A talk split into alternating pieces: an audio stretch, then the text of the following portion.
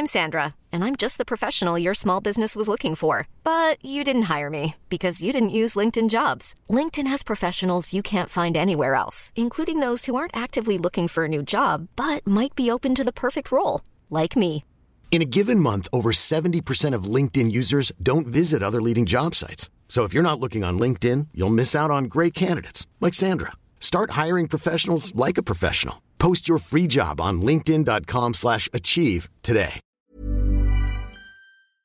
الیزابت و استفان در کنار جاده کوچیک توی جنگل بزرگ رها شد. ماه کامل و در بالاترین نقطه قرار داره و نور کمرنگ محتاب از میون شاخهای برهنه زمستونی در بالای سر اونا میتابه. استفان میگه زمانی که از ویکتور ایدیش نام برد کاملا شوکه شدی. الیزابت میگه من شوکه شدم.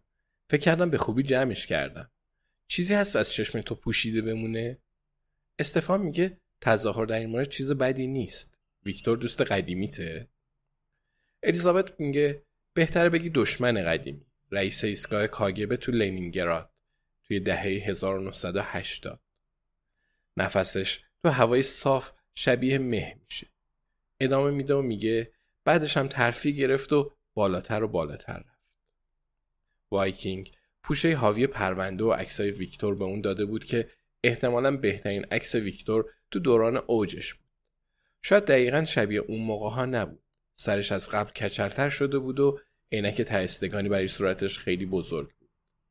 اما حداقل جوون به نظر می رسید. عکس جدیدترش اما نشونه های افزایش سن رو به همراه داشت. پیر صورت چروکیده و موهای کمپشت و سفید داشت. هنوز عینکش زیادی بزرگ بود ولی خود ویکتور. تو چشماش ردی از شرارت و هوش دیده می‌شد.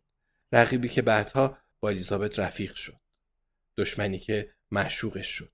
واقعا الیزابت درست به خاطر نمیاره ولی بعیدم نیست.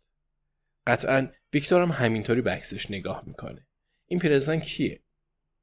باتری موبایل الیزابت تموم شد و استفانم گوشی نداره. پس پیاده راه میرن. استفان میگه نباید این رو بگم ولی از قیافت پیداست زیاد دلت نمی‌خواد بکشیش.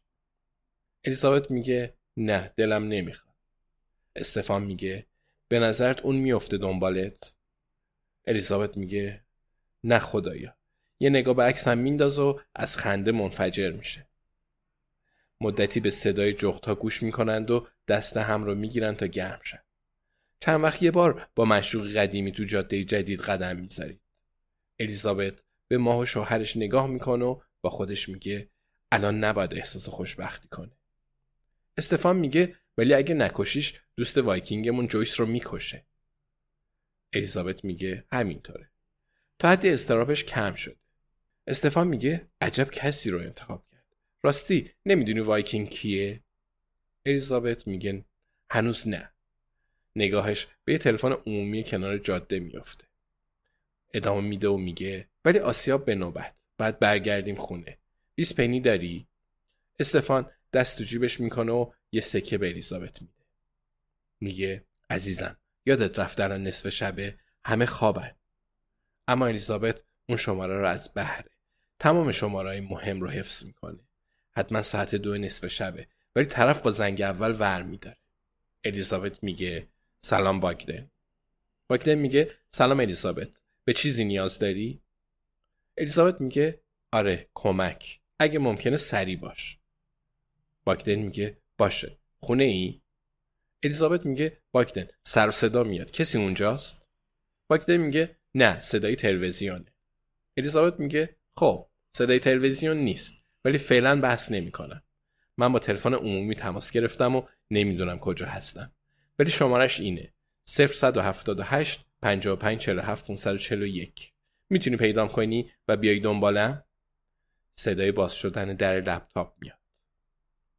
باگدن میگه استیون کجاست؟ برم سراغش؟ الیزابت میگه عزیزم اون پیش منه. بعد گوشی رو جلوی دهن استفان می‌گیره. استفان میگه سلام رفیق. ببخشید که مزاحم شدیم. بعد به یه آدم سرگردون یه شوهر کمک کنی. باگدن میگه مشکلی نیست. گوشی رو بده به الیزابت. الیزابت جوابش رو میده. باگدن میگه باشه. توی استفورد شایره. تا حالا اسمش رو شنیدی؟ الیزابت میگه البته که شنیدم. میشه بیای دنبالمون؟ هوا خیلی سرده. باگدن میگه همین الان دارم لباس میپوشم. الیزابت میگه ممنون. فکر می‌کنی چقدر طول می‌کشه؟ باگدن یه لحظه ساکت میشه.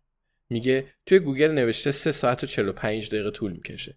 پس من احتمالا تا دو ساعت و 38 دقیقه دیگه می‌رسم. الیزابت میگه باگدن مطمئنم صدای یه نفر دیگه میاد.